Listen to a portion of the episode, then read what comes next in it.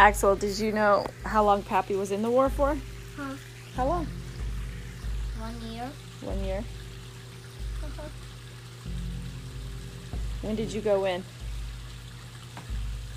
Went to boot camp uh, January of 1969. So we wasn't there for one year. And then he got home I got out of August, August 8th, 3rd, August 8th, August 8th.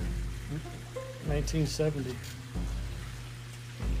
And I was a corporal, E E4. And he lost 30 pounds. 60, I was 162 pounds when I went there. I came back 119 pounds. Oh my gosh. I was all muscle when I went there. I was all bone when I came back. All bone and muscle. Yeah. So, What? But he was how strong is this? He was super strong. He was super strong. like Colden's age. Can you imagine Colden going to the war? No. No. and then at a war, you saw this guy of Golden's age, and this guy threw a bomb on his belly and he blew up. Yeah. Mhm. So, you want to know what, what it was like when Pappy came home from the war? What? Maybe he'll tell us.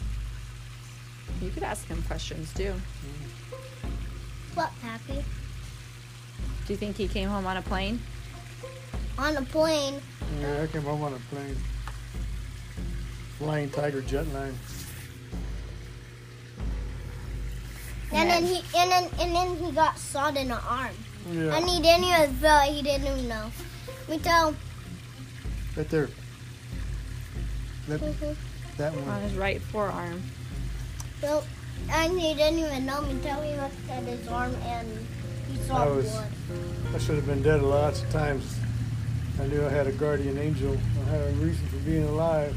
I didn't know what it was, so I prayed to God to reveal to me who I am, And then, and So I can- Pappy, get on with my life's mission so I can become a better person and help other people was my prayer.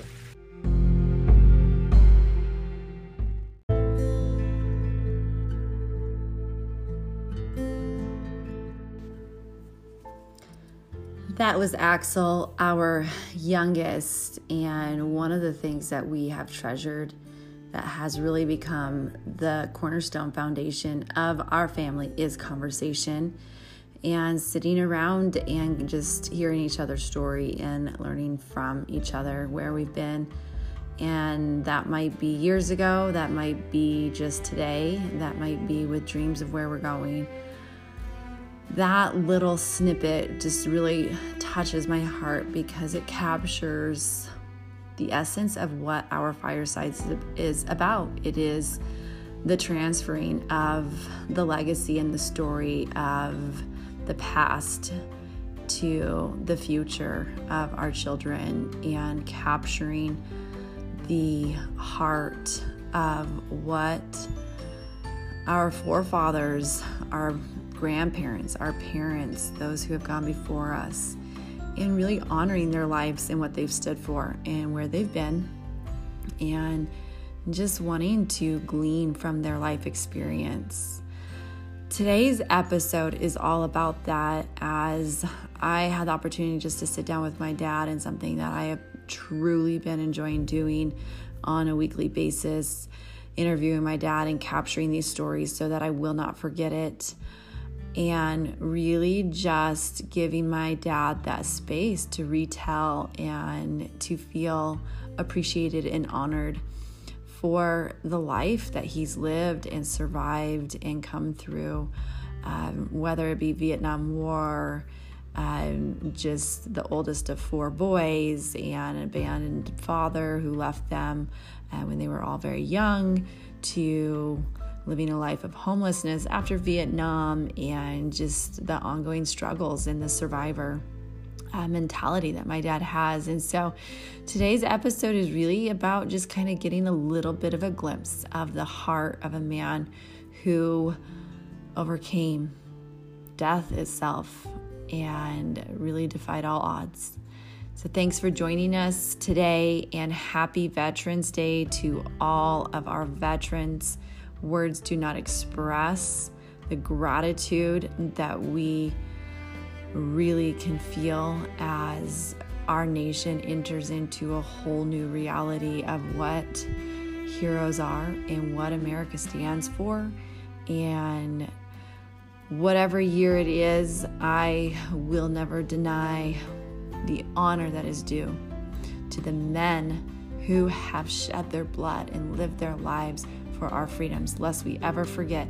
May the stories continue to be told. Get ready to ignite your fire.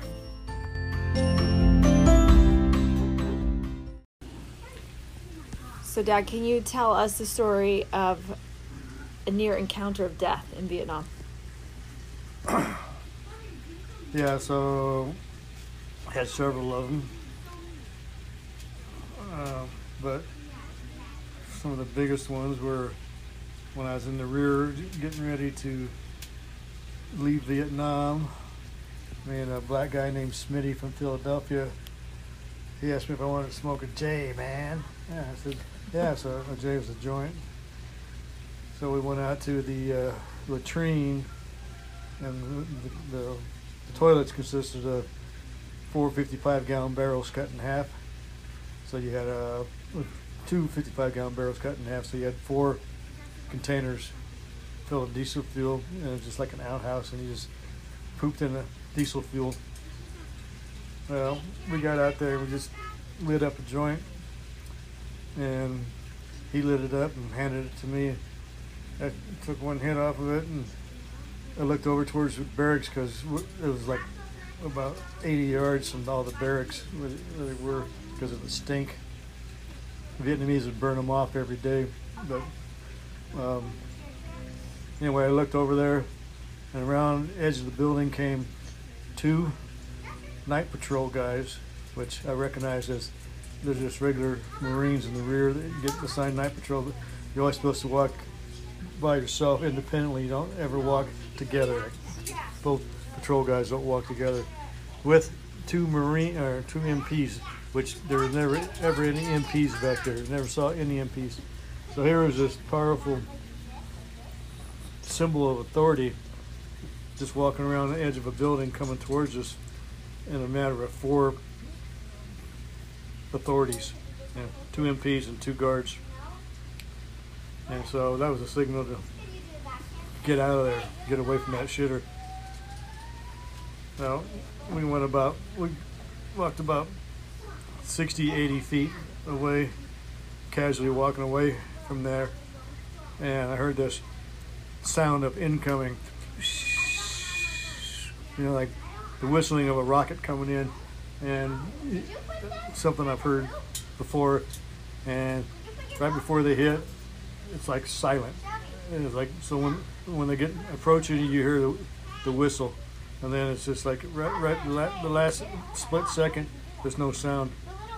So when I heard that whistling of the rocket coming in, I started running, and right when it, I, it stopped whistling, I dove forward as fast as I could, and that rocket, which was a six foot long mm. rocket, it was a 122 millimeter, six foot long rocket, was a direct hit on that shutter, and just I was laying I was laying on the ground, looking over my left sh- shoulder, and I, I looked at it, and it was just a raging inferno. Direct hit right where I would been sitting smoking a joint if it hadn't been for those two MPs and two night patrols, which I call angels because there's never. I, I, was working in the rear at the time. I was the enlisted men's club manager.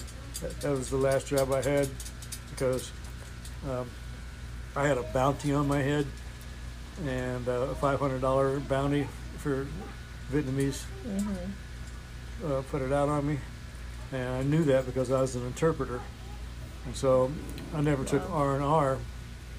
And my, my captain said, you know, Ben, you know, you, you should really take an R and R. You know, you're getting you're being a short time. You should go just take an R and R. And I said, no, I'm not losing my jungle savvy. I'm not losing my yeah. edge. And he goes, well, you can take short one, and just do an R and R in country, and I thought, bang, that's it. I'll go. I went to Huh. Da Nang. I went to the head of the Third Marine Amphibious Force, Third Marine Division. Uh, headquarters were there, and that's where I was detached from. Was the Third Marine Amphibious Force. I went to talk to the head chaplain of the Third Marine Division, and uh, I told him I was a conscientious objector, and he laughed at me and checked my record and goes, "You're no conscientious objector." because "This ain't gonna work on me." I said, "Well, if you send me back out there." I said, there's a, there's a bounty on me, and I'm not going to leave Vietnam alive. You send me back out there, I'm going to kill my own men just so I can go to jail so I can live. Wow. And he wrote me unfit for combat duty. Wow. From that event. So I was in the jungle at that time. And then when I went back, I got reassigned as I went from being out in the jungle and living in, you know, in the boonies every night, sleeping on the ground, sleeping in a hammock that I made, to uh, being in the rear, being the manager of the enlisted men's club, where I had a real, real tape deck, air conditioned building. I bought all the all the alcohol, all the alcohol for a battalion of Marines. I had two cocktail waitresses work for me, Vietnamese girls, and uh, So, so, that your job, they were, you were serving military men. yeah, Yeah. just Marines only. Uh-huh. As a Marines, And where was that at? Quang Tri. It was in the rear of Quang Tri. I was north of Dong Ha. I was in, I had f- five, six villages there I roamed. It was called uh, Mok Bai, Yang Tron, Cua Viet, Jin Cam Lo, and uh, that was it? Cam Lo, Cua Viet, Jin Lin, Mok Yang Tron. Uh, yeah, How long did it take you to learn the language? a month. You learned Vietnamese in a month. I went to a force feed program in Da Nang. I had three years of Latin in high school. So my captain came out one day on the chopper and says, anybody here, we need interpreters. Anybody here have two or more years of foreign language? I said, I've got three years of Latin. And he goes, anybody else got close to that? Nobody did. So he says, you want to go to Vietnamese language school? I says, get me out of here. And he goes, yeah. He goes, hand that gun to, I was a machine gunner. He said, hand that gun to somebody else and get on that chopper. You're going to language school. So I went to Da Nang, which was a few hundred miles south. It's a big city. That's where I landed when I came into country. It was in Da Nang on a 737 Flying Tiger airline. You know, rocket barrage when we landed. But anyway, I was taught by a lieutenant colonel in the South Vietnamese Army, and it was a force feed program. It was 300 words a day. Wow. Yeah. So they, um, the whole concept of it was, you're going only if if they only give us 100 words a day, we do retain maybe 80 percent. Hmm. So they figure, you give me 300 words a day, two tests a day. You get one uh, right Written. after lunch. When you come back from lunch, you, you get tested.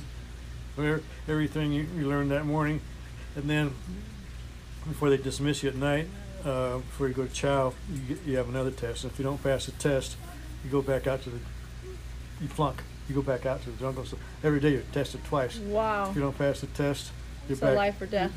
So it had a big incentive Yeah. because there I was in an old French fort compound that had like 20 foot high walls and you know eight foot Mm. thick walls, 20 foot 20 foot high, surrounded by concertina with towers on the corners and towers in the middle.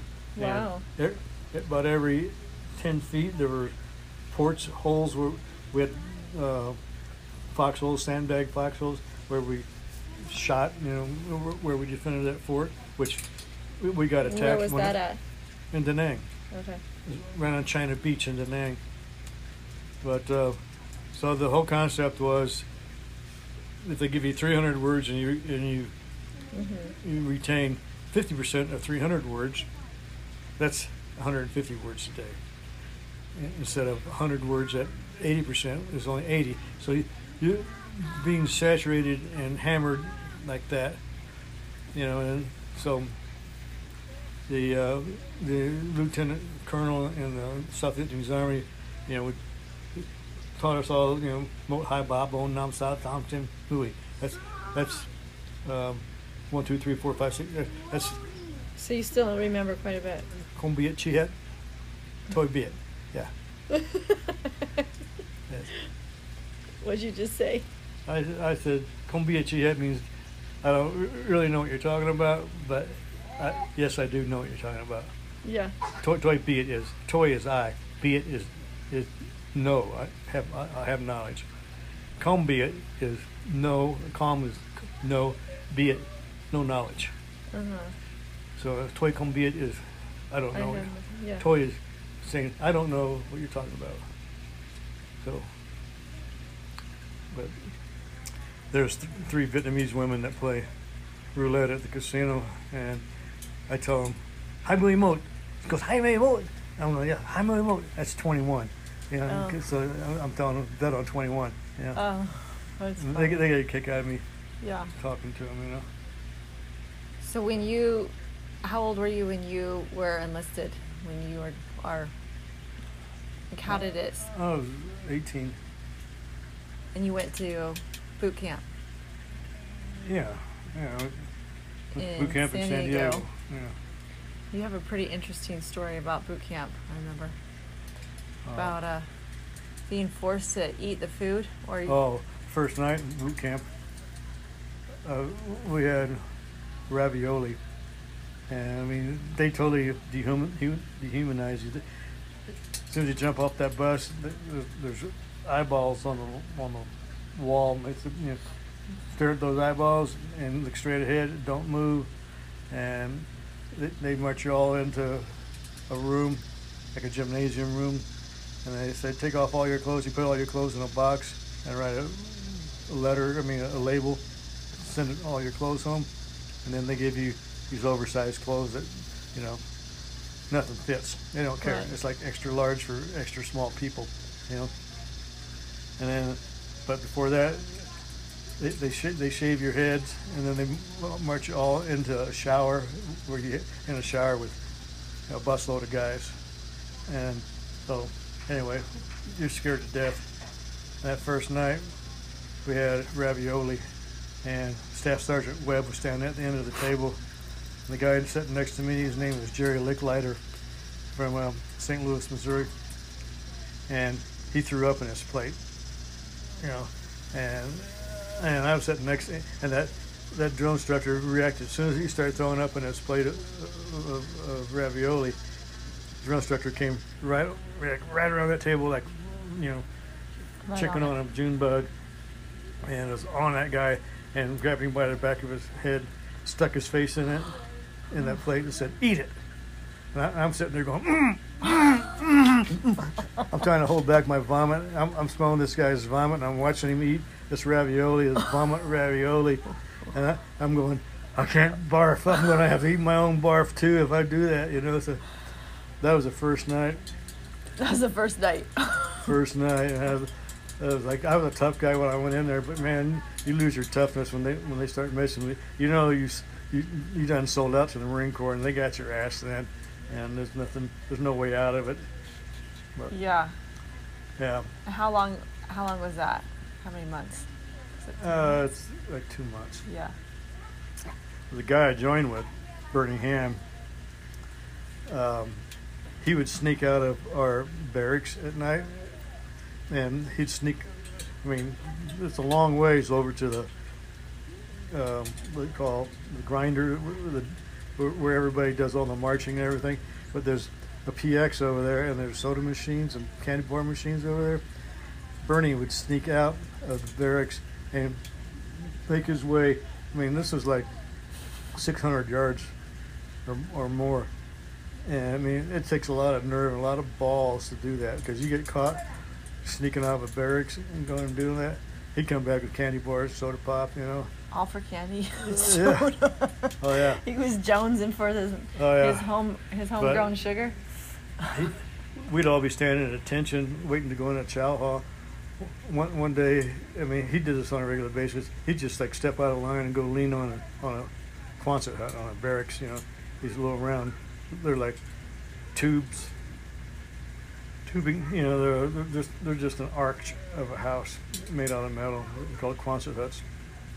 But he was everybody else standing at attention. He's over there, his legs crossed, his elbow on this building, and our drone instructors were out in front of us talking to other drone instructors. But a, a different drone instructor came walking across the back and saw him and, and, Being and, lazy. and, uh, grabbed a hold of him and drug him up to our other drone instructors. They tortured that guy so bad. Um, I mean, they, they put him, what we call it, hurt locker, you know.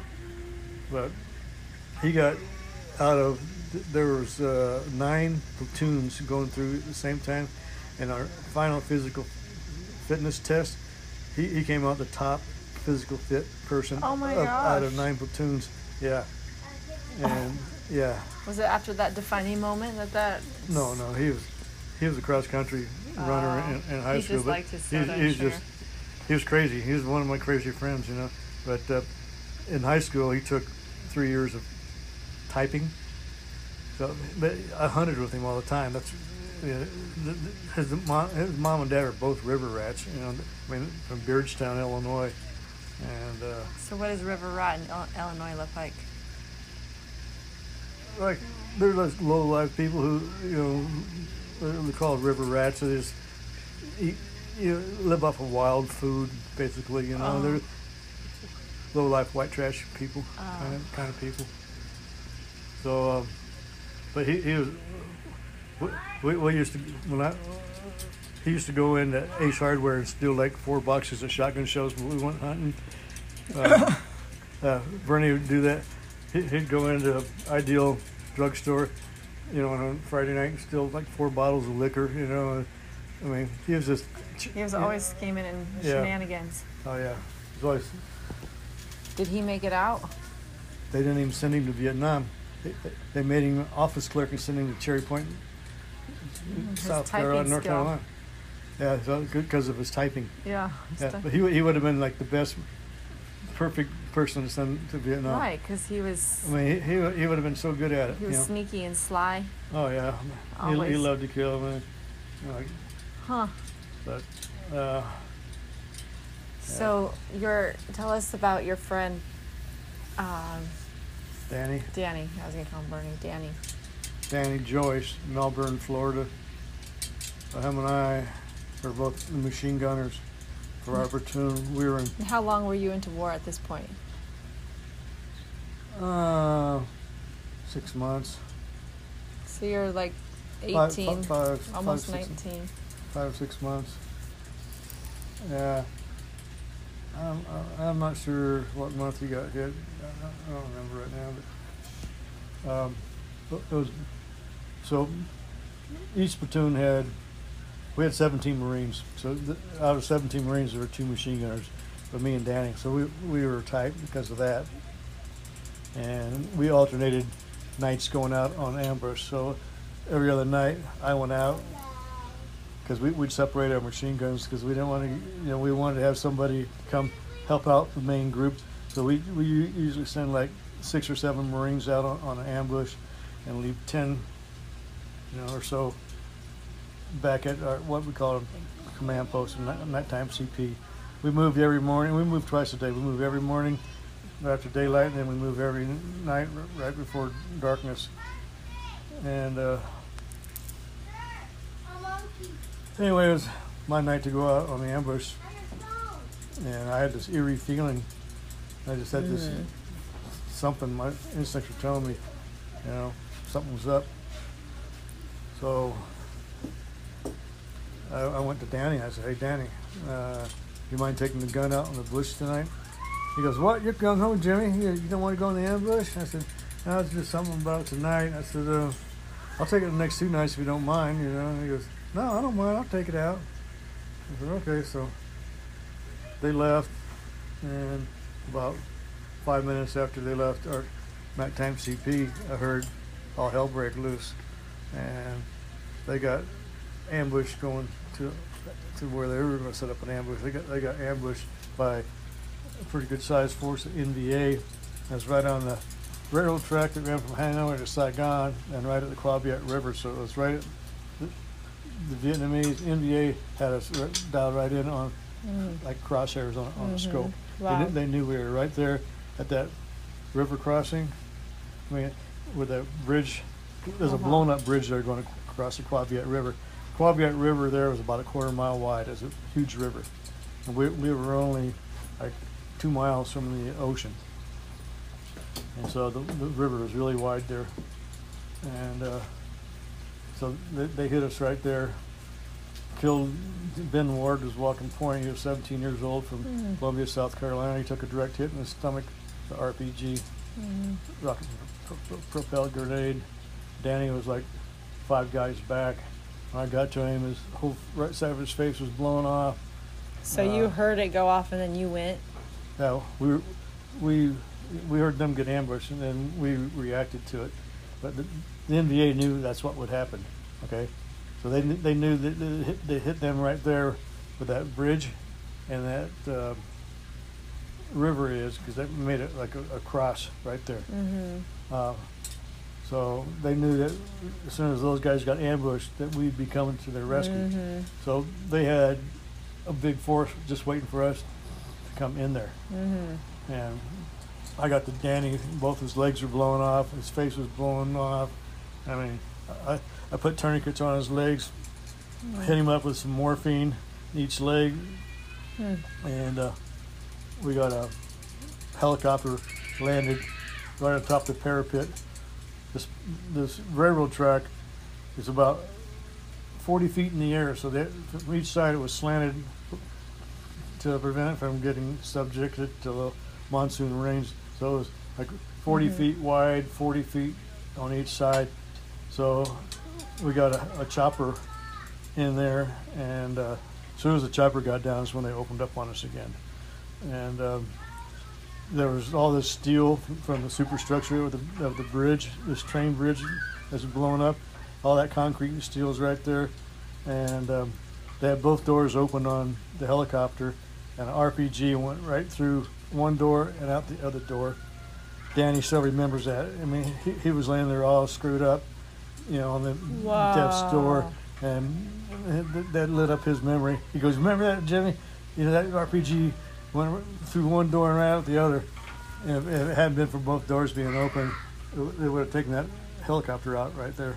Oh my we- gosh, we would've that's had- amazing! It went through the doors. We, we, we would have had a, a real scene with uh, fuel blowing up, and I probably would have got burned up in, in the aviation Oh fuel. gosh. You know, if that both doors hadn't been open. So they dusted off, and got Danny out of there. He was he's the only living casualty that was still. You know, he's the only Right. person on the helicopter, and. Um, um, so what the Vietnamese did was they just, they just ran up the uh, railroad track about a half a mile up the railroad track, and they already they probably were already set up prior to this, and they had us dialed in on range with mortars, and they started opening it up on us, dropping mortars in on us, and uh, How many were there of you guys?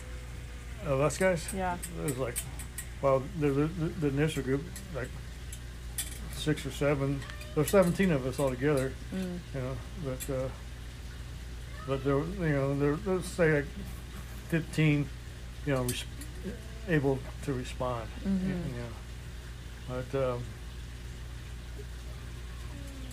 anyway, that incoming started coming in, it's like, there's no place to go. Um, and I just told everybody, get in the water. And we jumped down in the water and we just Wow. held on, cling to the bank. And I said, watch the top.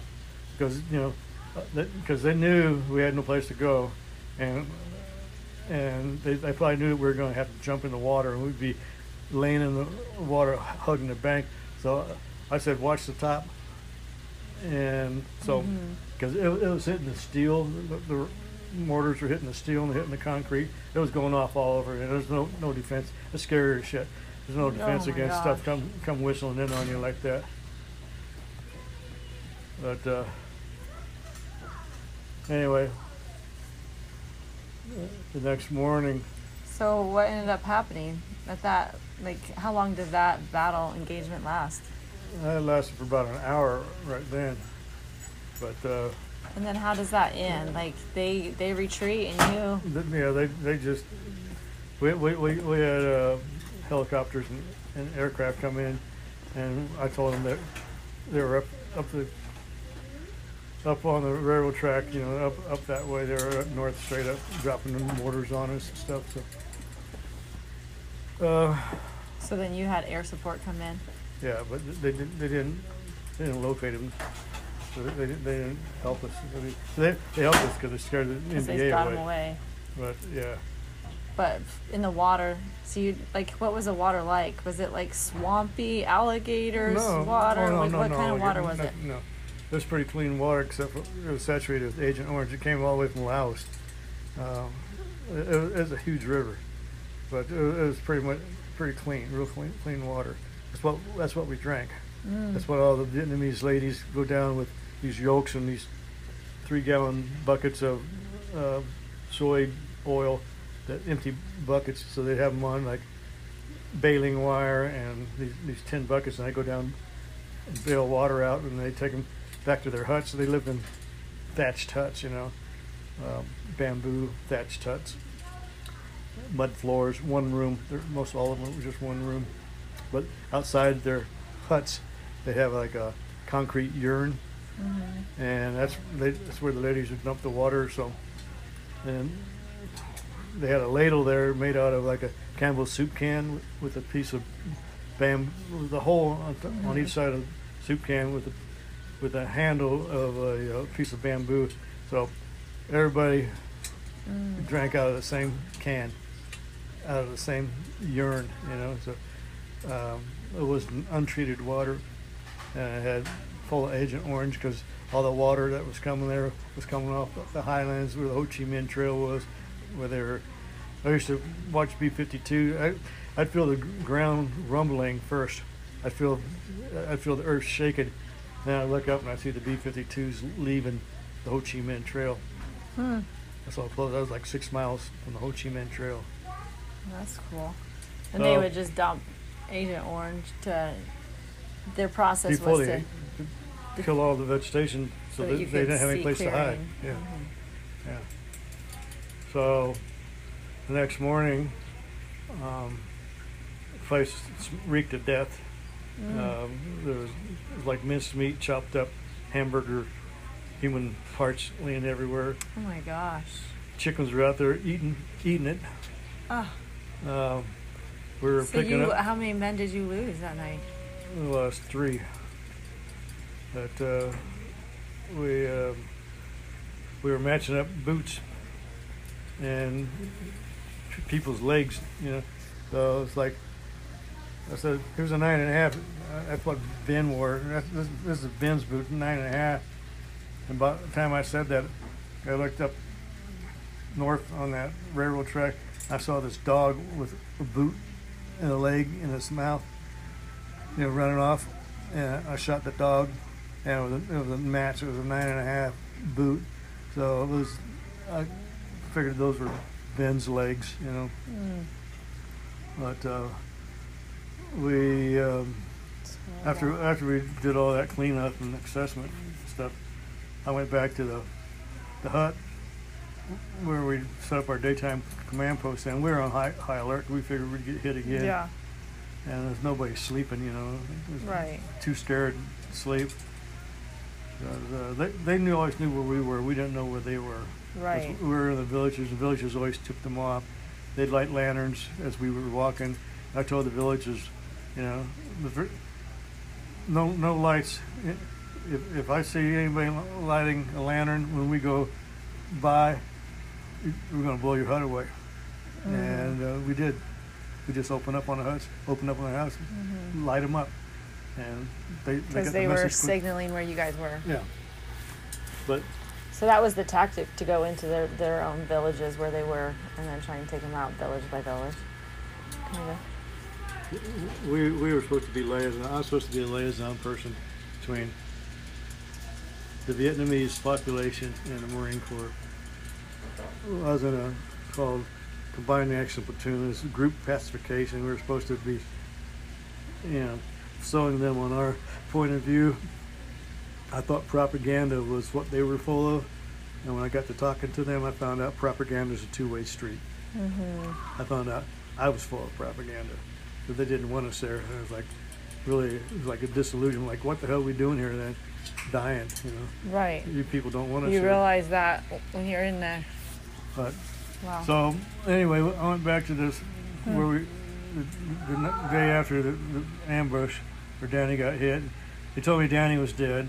Uh, For three days, I was feeling survivor guilt and re- remorse. And should have been me.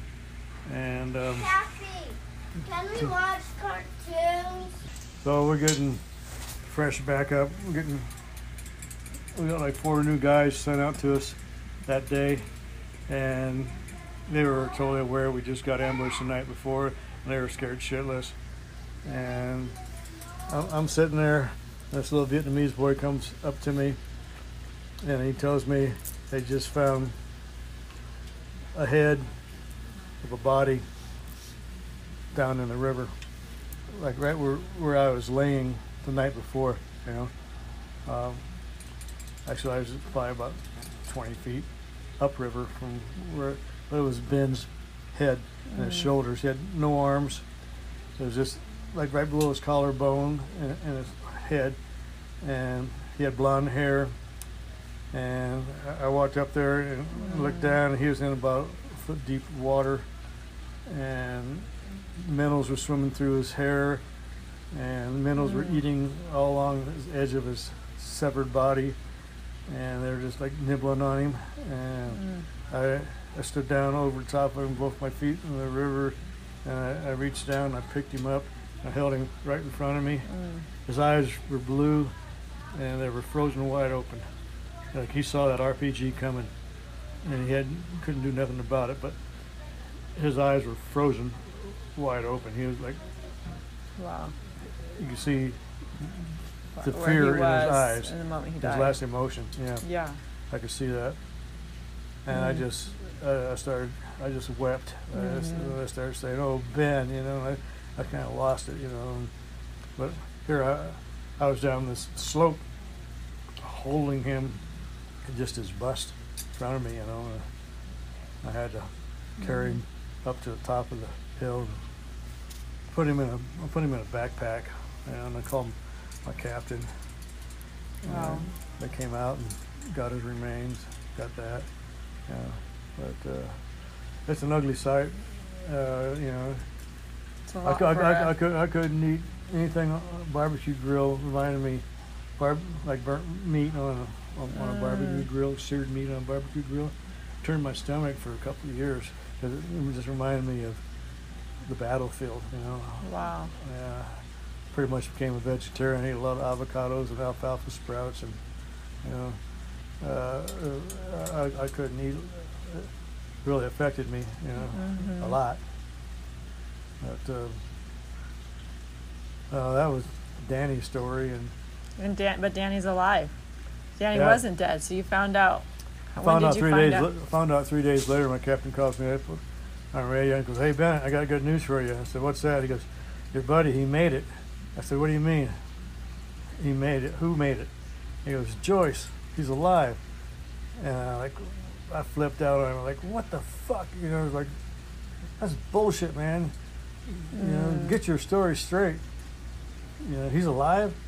And the captain goes, "Yeah, he's alive." You know, I'm like, well, that's good.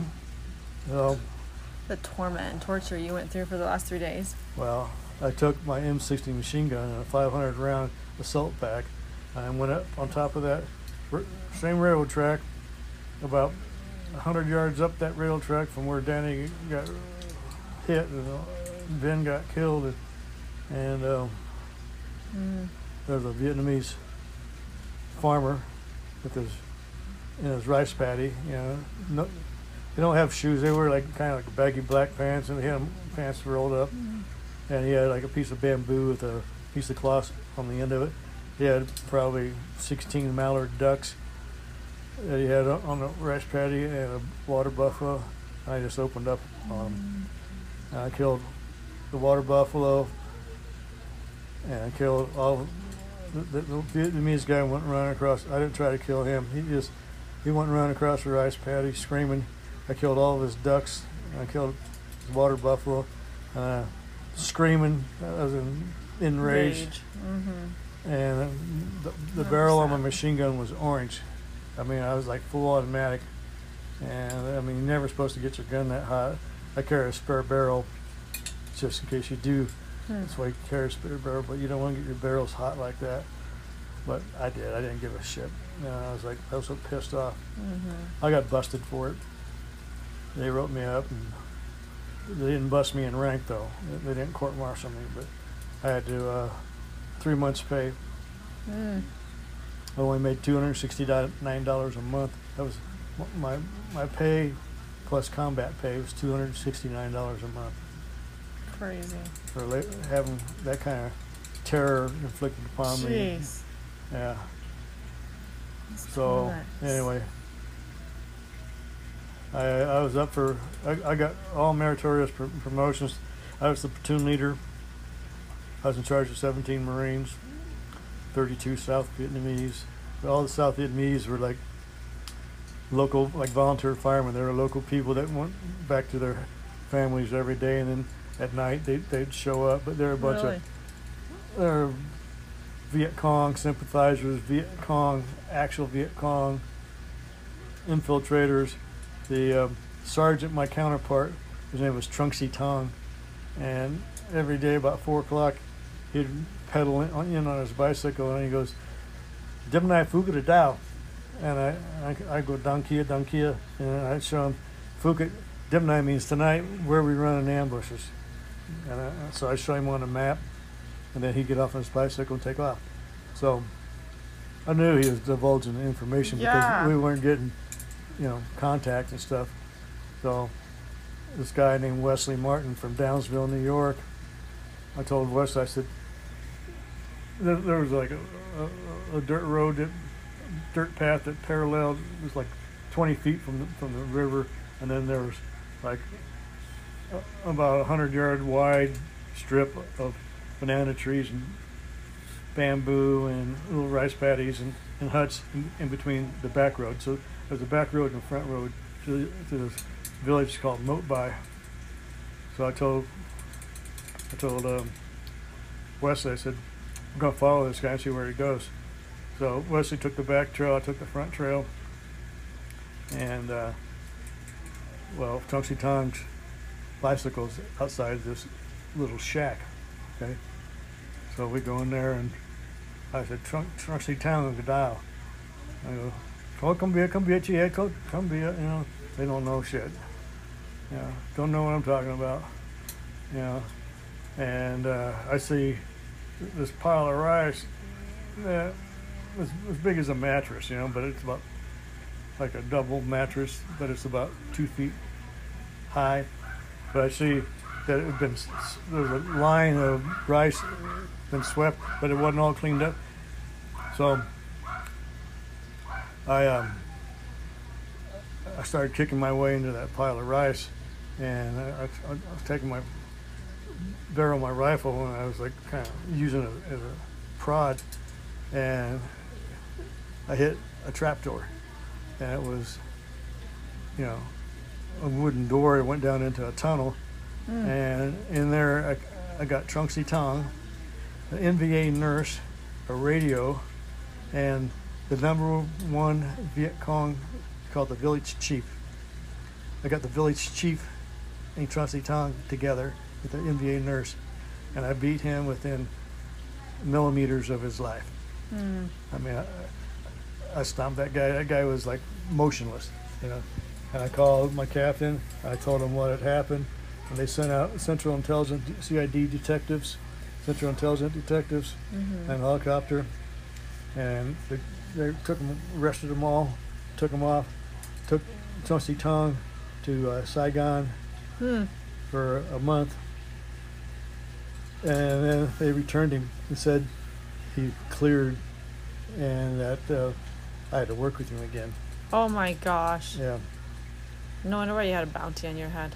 Oh yeah. Well, there's other reasons I won't go into that are Yeah. more warranted. But I had two Kit Carson scouts. One was name was Finn. The other one name, was name was Bay. Bay had a real like acne complexion, but he was bigger than me. And Kit Carson scouts are NVA regular Army people that got caught in that area, and they Chieu Hoi. Chuhoy means I surrender. So, and then they they take them to Saigon to Kit Carson school, and then they put them out with us because they know supposedly the movements and they know all the tactics of the local NVA there. So twice What does the NVA stand for? North Vietnamese Army. Okay. So twice I got into it with Bay. Finn was passive. Finn was, I, I liked Finn. He was okay, but you're still a Viet Cong. Right. infiltrator. Just playing both sides. Mm-hmm. But this Bay guy, twice, he put an M16 right on my chest with his finger on the trigger. And the first time he did it, I, I was so quick, I just like came up with my left arm and knocked it away from me, and, it- and it went off. And I, I jumped on him and I, I beat the crap out of him. I mean, I took that that M16, I smashed his head in, and he, he went to the hospital for probably two weeks, and they sent him back to me. And That is crazy. he did it again. And he, he told me, this time you die. And I did the same thing to him. Um, I just, I, I moved real quick and I, I knocked him It's amazing. You beat him from the trigger pull. twice. Twice. True story. Twice. So there's that situation. He wanted my ass too. My gosh. Junction Time wanted my ass, but the rest of them wanted my ass too because I was the sergeants before me. I, I, I was a corporal. I was up for a mer- meritorious sergeant three times, but they didn't give it to me because I advanced so quickly. Um, everything was meritorious based on my achievements and my merit, you know.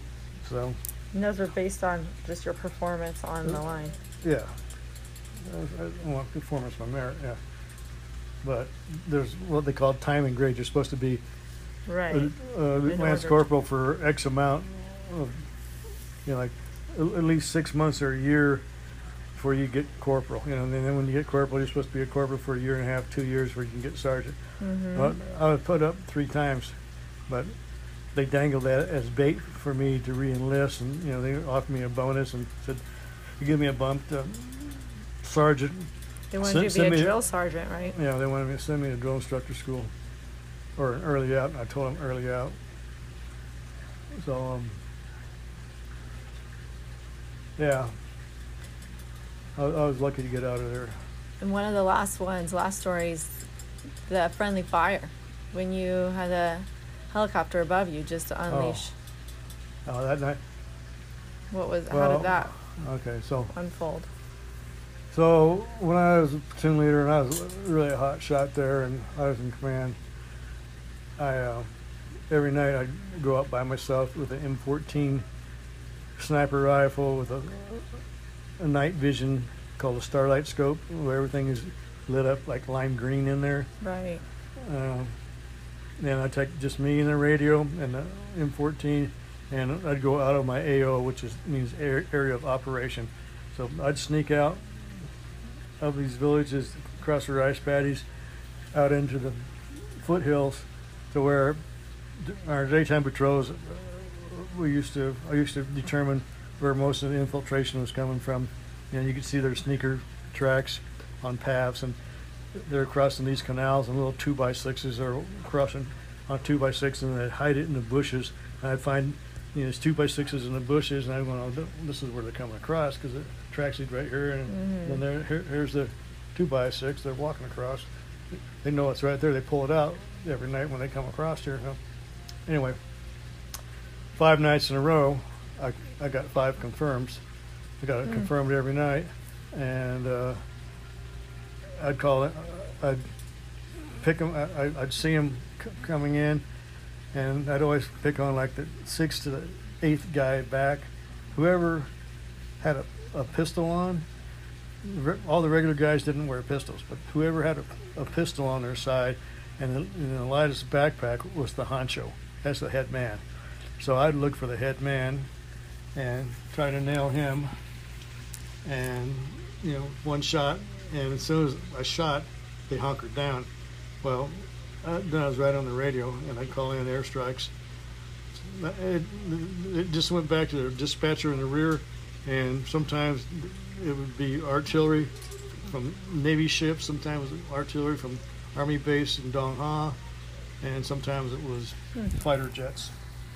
Know, or a combination of artillery would hold them down till the fighter jets got in on them. So my captain said, "I- "You know, you're doing a hell of a job down it." He goes, uh, "I'm going to send out a truck, come come in, and get a shower and, and have chow, you know, and rest the day back in the rear, Dong Ha." I said, "Okay." He called me on the radio and told me that. So I went back there that day, and um, this black guy that I busted for insubordination for talking back to me, I busted him in rank and wrote him up, court-martialed him. And he was now in the rear as a cook for the captain. And he goes, man, he goes, I want to go out with you, man. He goes, you've been killing people. I want to kill somebody. I came to Vietnam to kill somebody. I want to kill somebody, man. Take me out with you. I said, I'll take you out. You know, you got to get ask the captain. You know.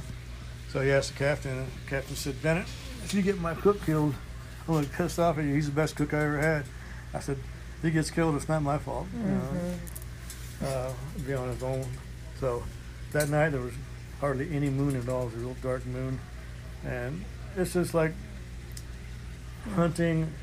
You make, you know, one person makes a certain amount of noise, and puts a certain amount of smell into the air. Two people, it, it makes it worse. There's mo- more mm-hmm. of your scent in the air. I used to be able to smell Vietnamese. They, they smell like cheap. They smell like cheap soap from what they did the laundry in. It was just like Lux soap. Uh, But a lot of Mexicans to this day, I can smell them. They smell like gooks because they use this cheap laundry soap, you know. Um, but I, I could smell gooks in the, in the bush real good. Anyway, I took this guy out with me, and uh, because it was, I was distracted by him being with me for one thing. Right. I, I, I wasn't 100 percent tuned in, hmm and um, I got in too deep into the spot. Well, I, I was setting up on that very spot I just told you about where the two two by six was. I was sitting off, you know, a few hundred yards off of that. Um, is where my intentions were, but I got in too close because it was dark, and I had that guy with me, and I thought, well, we're here. I'm not making any. I'm, I just didn't feel like going any further. So we laid down on a on a grave.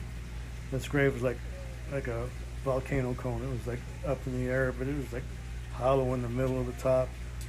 And I said, "We're gonna lay foot to foot. You watch the back door. I'll watch the front door." And I knew there would be nothing coming across the rice paddies behind us. And I was watching the front door. I said, "If you see anything, tap me on the foot. Whatever you do, don't go to sleep." And it was okay. So I'm laying there, and uh, you know, hours going by, I'm laying there, and I, I count. I'm, I'm looking towards Dong Ha City, but off to my, they're coming in. I counted 14 NVA walk past me, um, and they're like way too close. I'm going, no shit, man. It's like I'm way too close to these guys, and I just uh, when I seen the first one, I, I thought maybe maybe there's just a couple. I, I just let it go. I counted 14 before I, I tapped the guy on the foot, and he was asleep. he goes, wow, wow, wow, Oh my gosh. you know, and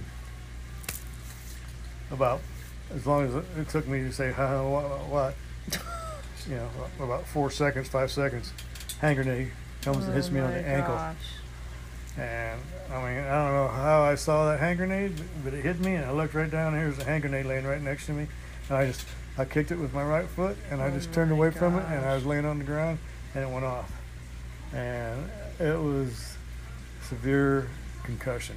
I mean, it was so much pressure on my brain and my internal organs. It was like everything inside of me was trying to bust through my skin. Oh my and gosh. uh, hearing like locomotives, like, and I was seeing Tweety birds and red, white, blue stars, and I was hearing all this, you know, like uh, noise. And I, I was freaking out, and I, I was still conscious, and and I, I couldn't see. Then I, I found I just started feeling around, and I found my rifle, and I started pulling. I just started pulling rounds off, Wow. and uh, I was laying down. I started, started shooting to let them know they hadn't gotten me, so I didn't get overran. And uh, they were shooting back, and I was buying time, trying to clear my head. And this guy goes, "What do we do? What do we do?" And I'm like, "Leave everything here and run for your life." I said, "You go that way, and I'm going this way."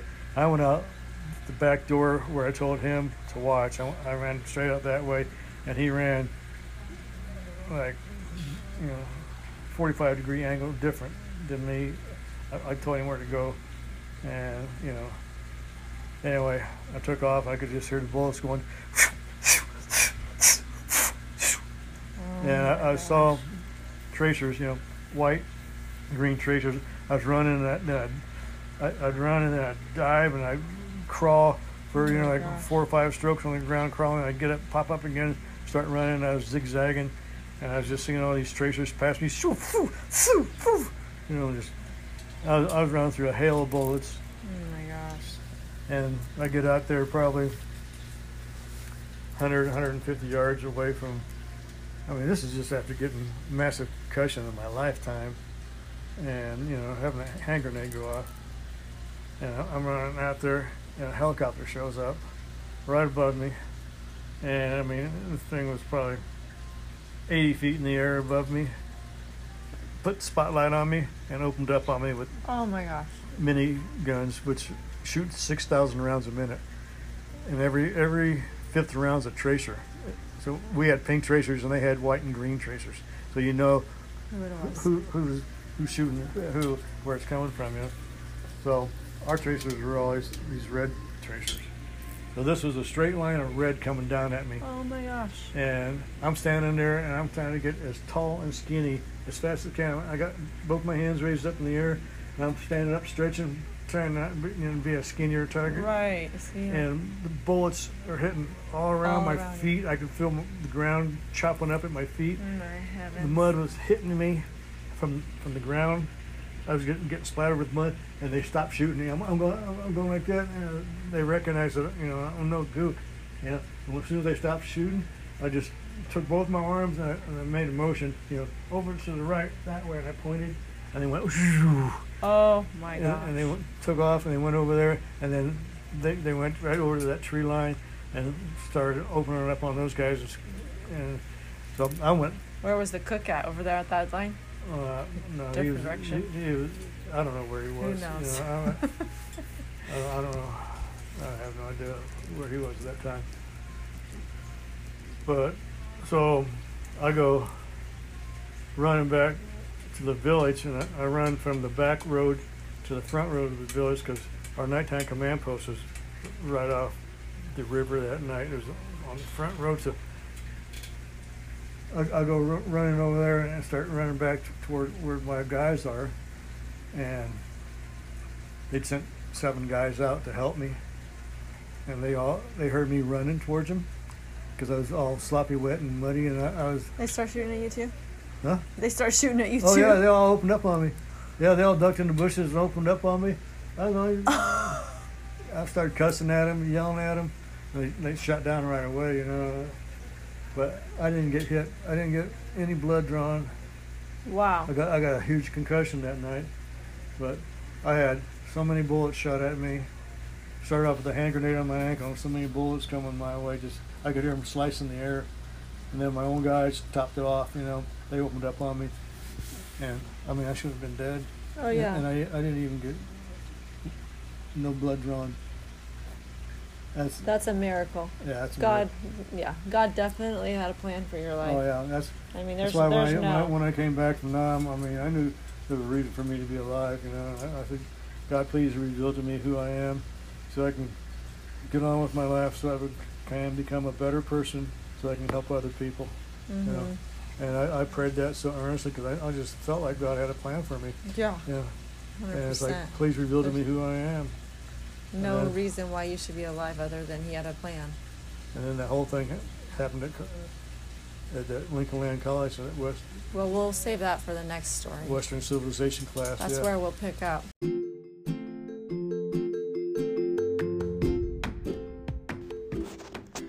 Thank you for joining us on today's Our Firesides podcast. As we continue to strive to bring you relevant content, feel free to communicate with us with any questions, comments, or thoughts. Any resources or helpful tips will be included in our show notes. We look forward to hearing from you, and until next time, keep the fire burning.